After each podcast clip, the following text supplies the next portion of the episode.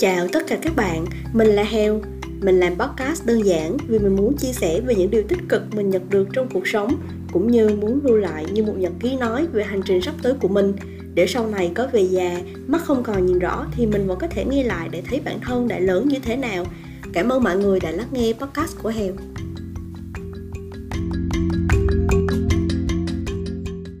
Xin chào mọi người, mình là Hèo đây. Hôm nay Hèo lại ngồi đây sau một tuần làm việc.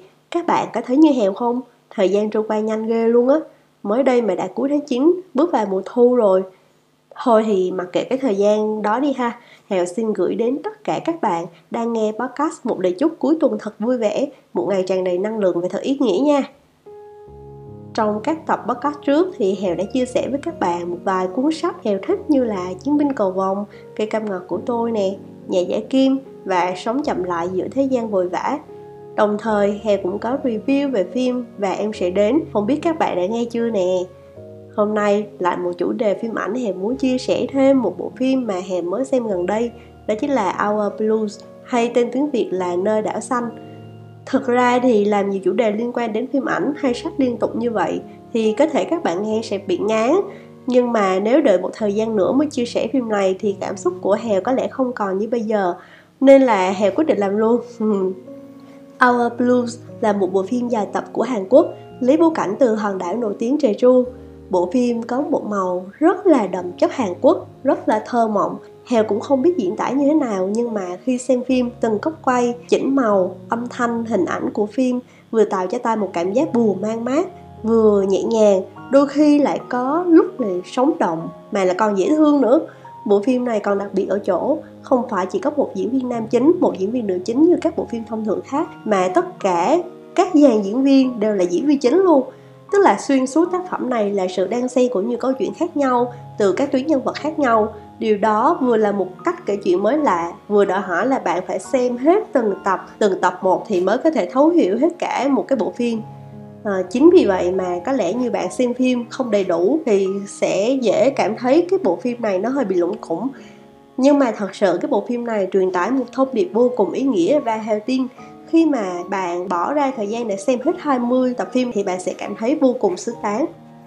Tuy mỗi nhân vật là một câu chuyện khác nhau, nhưng giữa họ đều có một đặc điểm chung là họ đều là những người con ở xứ đảo xanh và mỗi người đều mang trong mình một nỗi buồn khác nhau từ hoàn cảnh của mình. Vì đây là một bộ phim có kết thúc có hậu, nên khi kết thúc mỗi câu chuyện thì tất cả các nhân vật đó đều đã gỡ được cái nút thắt ở trong lòng mình và tìm được ý nghĩa của cuộc sống. Thật sự là Heo rất là thán phục cái người mà viết lên cái kịch bản này luôn ờ, rất là tài tình và khéo léo khi có thể là đưa rất là nhiều cái câu thoại nghe thì nó rất là mộc mạc và gần gũi uh, như là trong cuộc sống hàng ngày của mình nhưng mà lại mang một cái thông điệp rất là chân văn như trong bộ phim có một nhân vật tên là Tôn Súc. Trong cái hành trình tìm lại niềm vui của mình thì đã nói rằng tôi thật sự muốn hạnh phúc. Hay uh, nhân vật Han So là một nhân viên ngân hàng dành cả cuộc sống để thực hiện ước mơ cho con nhưng anh ấy không đủ khả năng chi trả cho ước mơ đó. Và cho đến khi gặp lại người bạn cũ là Eun Hy đang có một gia tài to lớn và tiếp cận ban đầu của anh có thể là mượn tiền người bạn thân này nhưng rồi khi mà anh về là đảo nơi mà đã nuôi dưỡng ký ức tuổi thơ của mình thì anh đã quyết định không để mất một tình bạn đẹp chỉ vì đồng tiền như vậy. Anh không muốn lợi dụng nó.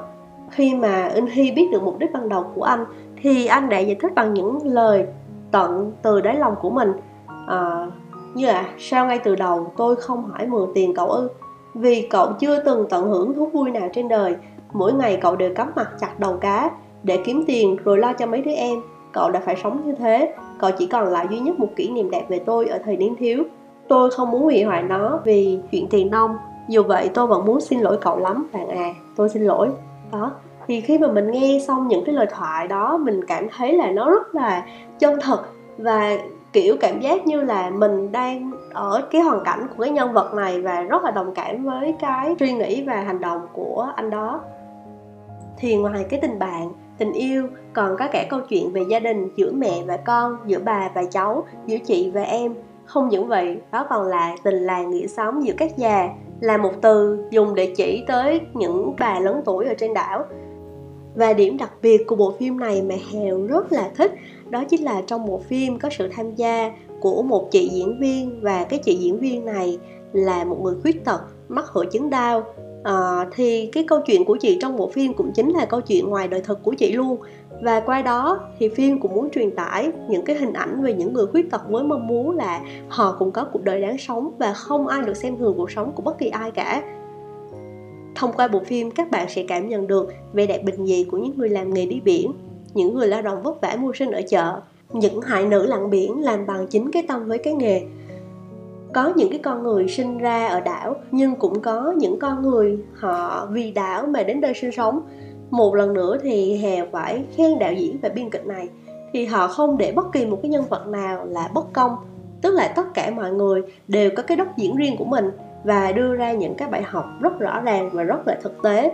Một bộ phim mà bạn xem xong thì bạn có thể nhìn thấy được cái con người mình ở trong đó một điểm cộng nữa là họ rất tôn trọng những người đóng góp cho cái việc hoàn thành bộ phim này, những cái thành viên trong cái ekip làm phim. Tất cả những thành viên trong đoàn làm phim đều được xuất hiện ở cái cảnh cuối cùng của bộ phim. Thì điều này đã làm tăng thêm cái ý nghĩa cho cái bộ phim này.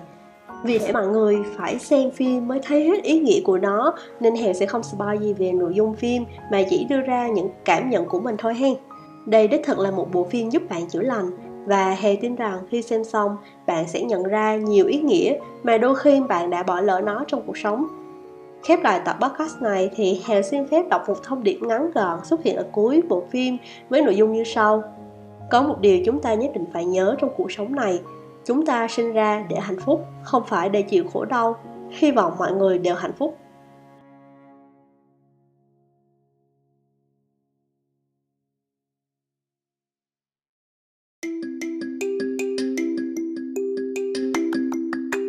Cảm ơn tất cả các bạn đã lắng nghe podcast của Hèo. Xin chào và hẹn gặp lại các bạn trong podcast tiếp theo.